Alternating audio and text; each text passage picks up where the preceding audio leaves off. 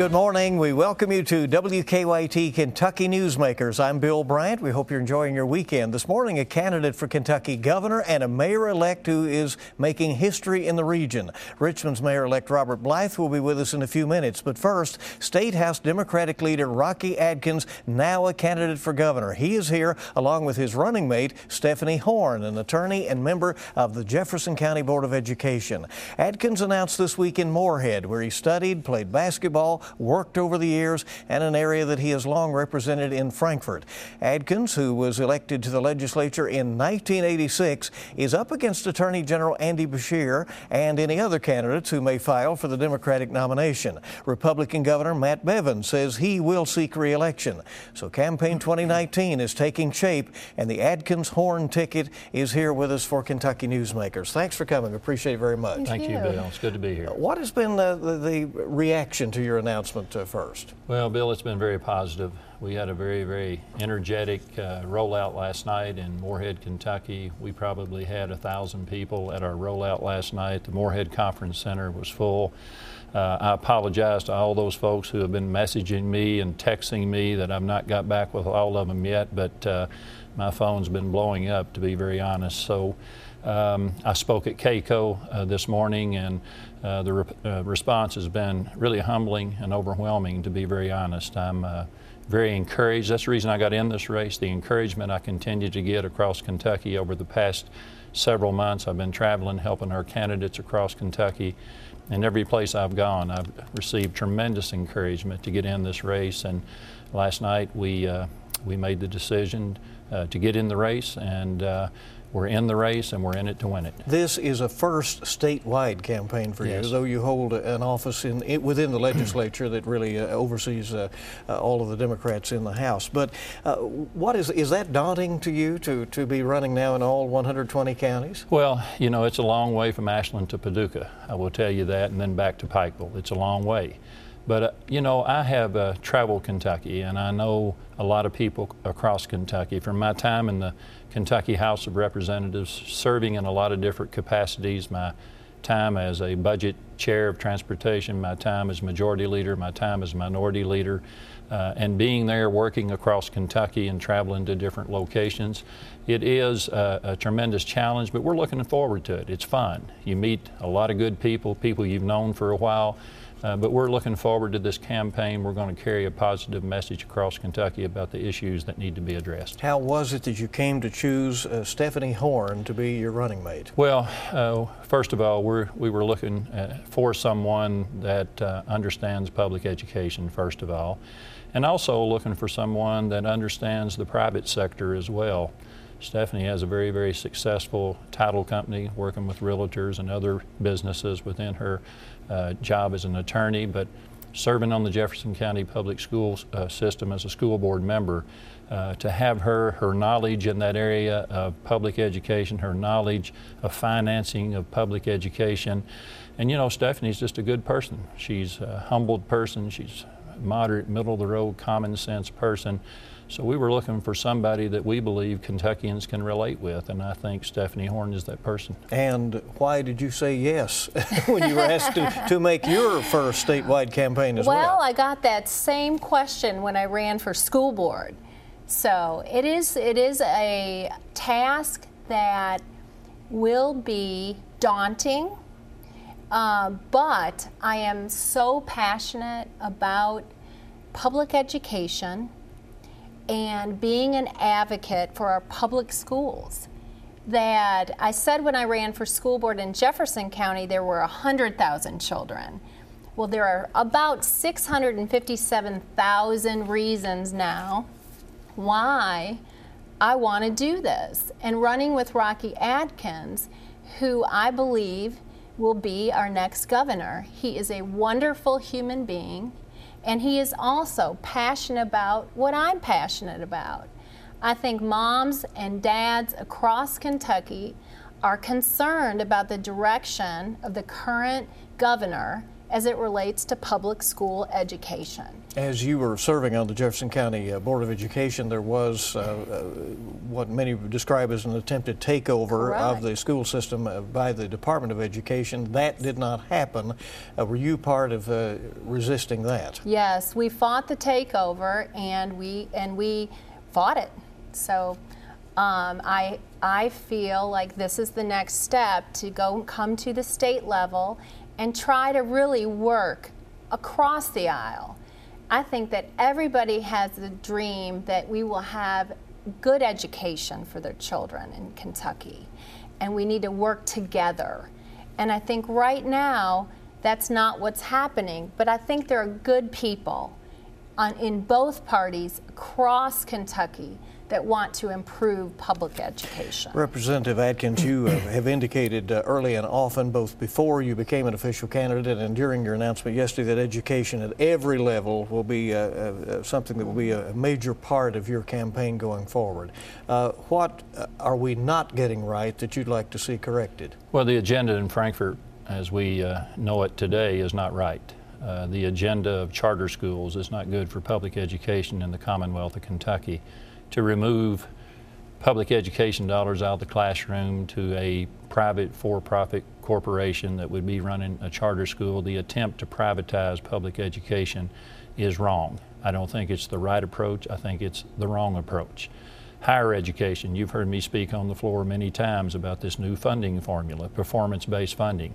It is bad for all universities as far as I'm concerned, but there's some universities that are regional universities Kentucky State, Morehead State University, Eastern, Morehead, or Murray, where performance based funding will not work. When you put all of the funding, especially when there's not been an increase in higher ed funding now for many, many budget cycles, no other state has gone to performance based funding anywhere in the country without an increase in funding for higher ed. We have taken money out of the base of higher education. We put $31 million in each year of the budget for performance-based funding. You saw how that for, uh, funding formula worked at first. Morehead gets zero, K-State gets zero. Many of our community technical colleges in the coal fields of eastern and western Kentucky get zero. We don't need to pit winners and losers in higher education. We need to do everything we can. First of all, funding is critical as we move forward in all levels of education. We've got to look at ways that we can make public education really looked at as a not only a national model, but a model that will compete in a global economy. The Bevin administration has uh, has come at this from the standpoint of that uh, not everybody goes to college, and that workforce development in other ways is is very important. Uh, do you disagree with that? Uh, I don't completely disagree with that. We may have a difference of opinion because when higher education reform was passed back in the 90s under Governor Paul Patton, I think one of the best things that was done there is when we created the Kentucky Community College Technical System. So KCTCS is a very, very important component to workforce development. That's the reason it was put in place. The Kentucky Community Technical College system is that system that basically is doing a lot of the workforce development for people to move into other fields, whatever trade it may be. It may be welding, it may be auto mechanics, or it may be nursing, or it may be to get a two year degree to go on and get a four year degree in some kind of nursing program. So, workforce development is a very important part of the overall education component. There's no question about that. But we need to let students choose the direction they would like to go with their educational curriculum to be able to achieve whatever it is they want to achieve in life. I heard you uh, describing your running mate as uh, moderate, middle of the road. Uh, so. Does that describe you and where uh, you want to take um, this campaign? I think that uh, um, I am a moderate, middle of the road, common sense kind of guy. Do you uh, think that is in contrast to your opponent uh, so far in the Democratic primary and to the uh, current governor? Um, I think that as I've traveled Kentucky, here's what I can tell you is that people have told me, Rocky, we want you to run for governor. And here's why we want you to run. We believe, number one, that you know Kentucky, you understand Kentucky, and you are Kentucky. We believe that you're the person that can pull both parties together. We're, we're the person that you, we believe can reach across the aisle and help bring people together to reach compromise. Uh, people want me to run because of my seasoned experience and proven leadership that I have in state government in my time of service. People want me to run because they believe they can connect with me. They believe I am the person, along with Stephanie, that can make state government work for communities across this great Commonwealth. So I think people are looking for just common sense, middle of the road solutions. I think they want common sense, middle of the road policies, and I think they want to make, they want policies that make sense for their communities across Kentucky. And I can tell you that the policies that have been passed under this agenda with this governor, like charter schools, disrespect for people across Kentucky, I don't think that's the right approach. I don't believe it is good uh, when we bring an agenda that hurts working families across this great Commonwealth, the policies that have been passed that drive down wages of hardworking, everyday Kentuckians, people that grab a hard hat and a dinner bucket and a pair of steel toed shoes. I don't think that is the agenda that will build the economy and bring hope and opportunity to all Kentuckians. Let me get in a quick break. We'll be back in just a moment with the candidate for Governor Rocky Adkins, candidate for Lieutenant Governor Stephanie Horne, and later the mayor elect of Richmond, Robert Blythe, will be with us on Kentucky Newsmakers. Welcome back to Kentucky Newsmakers. We're continuing with a new Democratic uh, ticket for Kentucky Governor and Lieutenant Governor. Representative Rocky Adkins is with us. He is running for governor, and Stephanie Horne is his running mate. She's running for Lieutenant Governor. One thing that the two of you share uh, as a ticket and, and in life is that you are both cancer survivors. That's right. Um, I am a 14 year breast cancer survivor and lost my dad to prostate cancer. So uh, healthcare and having health insurance that has, you know, is important. And I right now there's a big fear I think that's been created um, that that we may you know could lose our health care for the you know due to the pre-existing conditions. So I think it's something that Rocky and I are just you know as a business owner too. I mean I need to have you know affordable, quality health care. You spoke to healthcare in your in your speech. You, you, seem to be pretty full throated in your support for the the Medicaid expansion. Well, there's no question, and there's two reasons for that. I think that uh, Medicaid expansion has really helped bring uh, 400 and some thousand people with uh, some type of health insurance that didn't have it before. And most of these people are working individuals. Uh, they're families that work, trying to make a living, two or three jobs a day, and for the first time, they've been able to have some type of health insurance. Let me tell you the other reason, Bill. The healthcare industry itself, it employs thousands of people across the Commonwealth of Kentucky nurses, doctors, and every other healthcare profession in between. Mm-hmm. The numbers of jobs that have been produced, uh, and the only growth that we've seen in many parts of the state in their in their economy with investments, whether it's been capital construction or more employees put on to go to work, has been in the healthcare industry, and it's been because before these folks, before we went from 19% of our uh, uh, uh population being not insured to about six or seven uh, uh, not being insured, what that has meant for local regional hospitals especially places like eastern western Kentucky and other places that have uh, regional hospitals is the number of people who now have health insurance and have a way to pay before that care would come uh, free basically through indigent care that hospitals were having to pay for. So it is an economic issue, but it's also a healthcare issue. I hear you make a, a, a, lot of plays for what might be the rural Kentucky vote. Is that what a Kentucky Democrat is going to have to do to, to win this election? Well, I think you got to be able to run in all parts of Kentucky, mm-hmm. to be very honest with you. And I think Stephanie and I, Stephanie and I appeal to all parts of the state. There's no question that I believe I am the Democrat. This is the Democrat ticket that will run well in uh, in the eastern western parts of the state, but I think we'll run well in urban parts of the state as well. Your long service in the legislature could potentially cut both ways, and obviously uh, Governor Bevin is signaling right away that he's going to say you were there when uh, some of the problems occurred with the pensions and so forth. Uh, how will you push back on that? Well, I can tell you that uh, uh, I'm proud of my public service, first of all. I'm, proud of what we've been able to accomplish in many of the different uh, initiatives, many of the different proposals that I've been a part of to try to help Kentucky be a better place. Uh, I can tell you, as far as the pension issue goes, in 2013, coming out of two crashes of the stock market, coming out of the uh, most severe recession that you and I have been through, the Great Recession, uh, in our lifetimes. That in 2013, while we still were in the majority in the House, the Senate was controlled by Republicans. Uh, we made major reforms to the pension systems to try to get them back on their feet. And I can tell you, Bill, those reforms that we made, that we said we'd fully fund the ARC, put a pension oversight board in place, and do a $3 million audit those reforms are working, and I can tell you they're working because of the returns that have been made on investments since those reforms were made.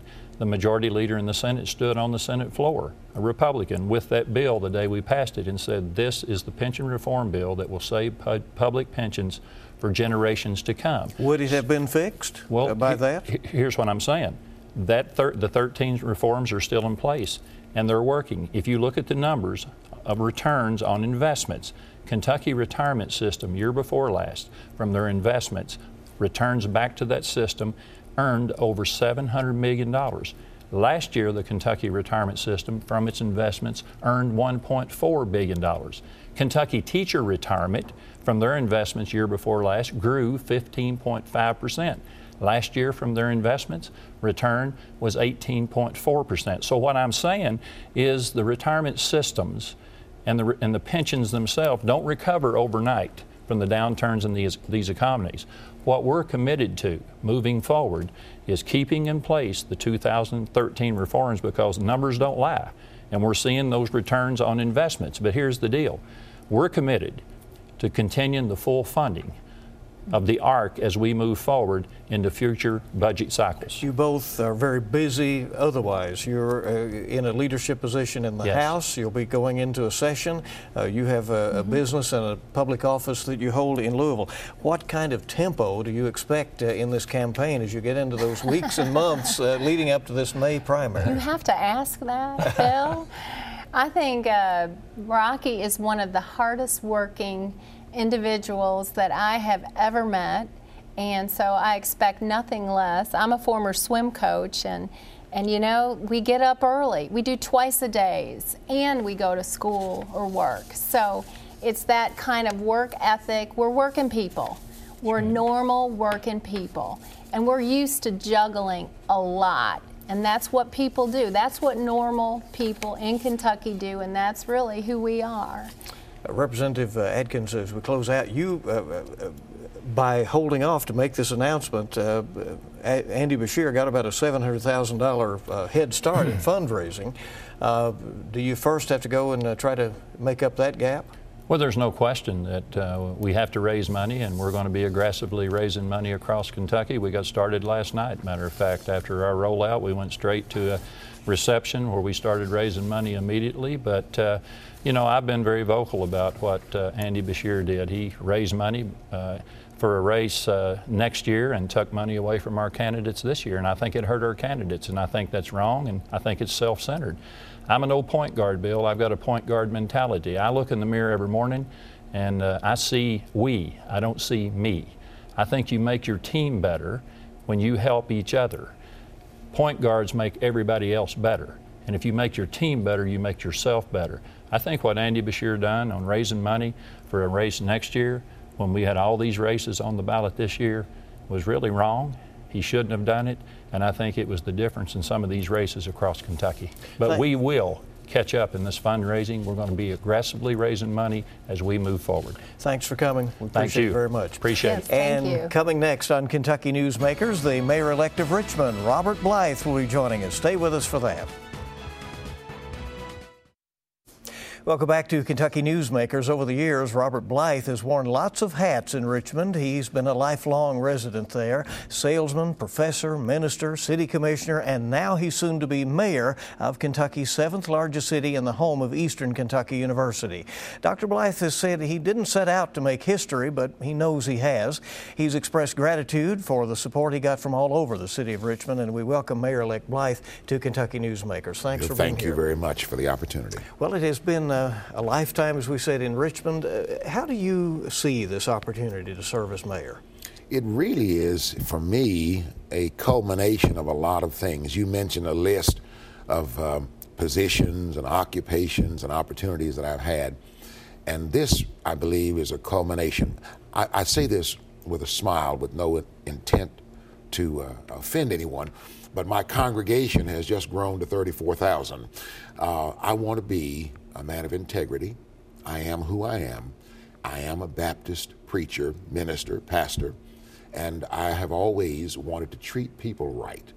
So I will continue using uh, this mechanism of city government to continue to treat people right. When there have been controversial issues during your tenure on the commission, which is a long one, uh, you've often been considered a, a peacemaker yes. on the city commission. Does the office of mayor uh, give you an opportunity to extend that role? More? I think it does. We have a, uh, well, pretty much uh, about 80% uh, new commission, and uh, I'm looking forward to the opportunity, first of all, to meet with all of our new commissioners elect and to have the opportunity to talk with them about our working together. I foresee that we will be able to do just that. I don't mind disagreement. It's how folks disagree that's going to be important as we move forward. And one of the reasons that that's important to me is because I have committed never to do, at least not intentionally, what would embarrass the city of Richmond, the people of Richmond. That's who we work for. So I'm looking forward to working with this new commission to achieve that. What are your priorities for Richmond? My priorities uh, begin with an issue which seems to be um, so insignificant, but it's even from the business community's perspective, quite significant. I want Richmond to be perceived as a clean city. The reason that's important is not only from the standpoint of living in Richmond and wanting to be in a clean city, but business leaders have told me that when the prospective businesses or prospective clients come to them, they want those clients and those prospective business persons to see cleanliness because that is attractive to businesses, also attractive to residents. It's, it's going to determine whether some people want to do anything in the city of Richmond. So that cleanliness, and then the second, and equally so, is safety. I want Richmond perceived and actually to be a safe city. All of our communities are dealing with these drug issues, but I want to empower our police department and other law enforcement agencies with what they need in order to try to attack. We will never win, and, and, you can say you heard me say it, the, the war on drugs. But we can say in Richmond, fine, but you won't do that here when it comes to the illegal selling. So that, those kinds of things uh, certainly affect how others see Richmond. And that's why those two are top of my list. It certainly is a growing city. It is growing the, city still. the, seventh uh, largest city uh, in Kentucky yes. uh, at this point. Um, do you see that as important that, that growth continue? I, I certainly do. I remember a candidate for mayor several years ago whose uh, platform was Richmond needs to stop growing. It's getting too big. I thought, wow. But but we have we're poised. Uh, we are a great city. We are a great city, but we're poised to be even greater. I think my election says something about the city of Richmond. Did everyone vote for me? Absolutely not. Lots of folks did not.